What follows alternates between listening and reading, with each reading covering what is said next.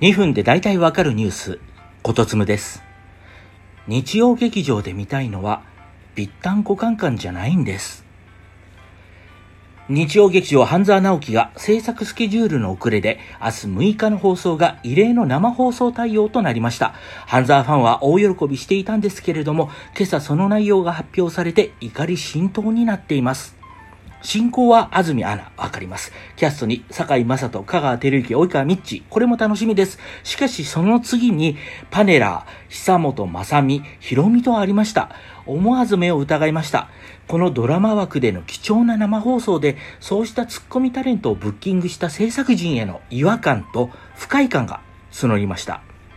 案の定、番組予告ツイートには、パネラーいらないとの声が殺到しています。プチ炎上状態になっています。いや、制作陣の保険をかけたいという気持ちもわかるんです。俳優だけで1時間の生放送が持つのかな？笑いを取ったり、いじる仕掛けが必要かな？普段のテレビの常識からそう思う心理はわかります。ただ、今回は普通のバラエティじゃなくていいんです。毎週毎週リアルタイムで日曜9時に TBS をつけるファンが見たいのは、諸田や曽根崎、帝国航空の永田、さらには丸岡商工のやる気のない女性社員北側に光を当て、メインキャストと個性的な脇役、さらにはスタッフたちのこれまでの奮闘で1時間盛り上げる。そうした半沢直樹の世界観を掘り下げ、深めていく特番だったのではないでしょうか。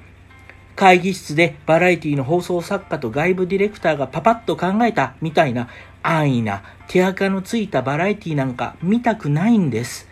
生放送です。今からでも遅くはないので、パネラーの扱いをうんと減らして、半沢関係者で1時間たっぷり見せてください。香川照之一人いれば、どうにでもなるんです。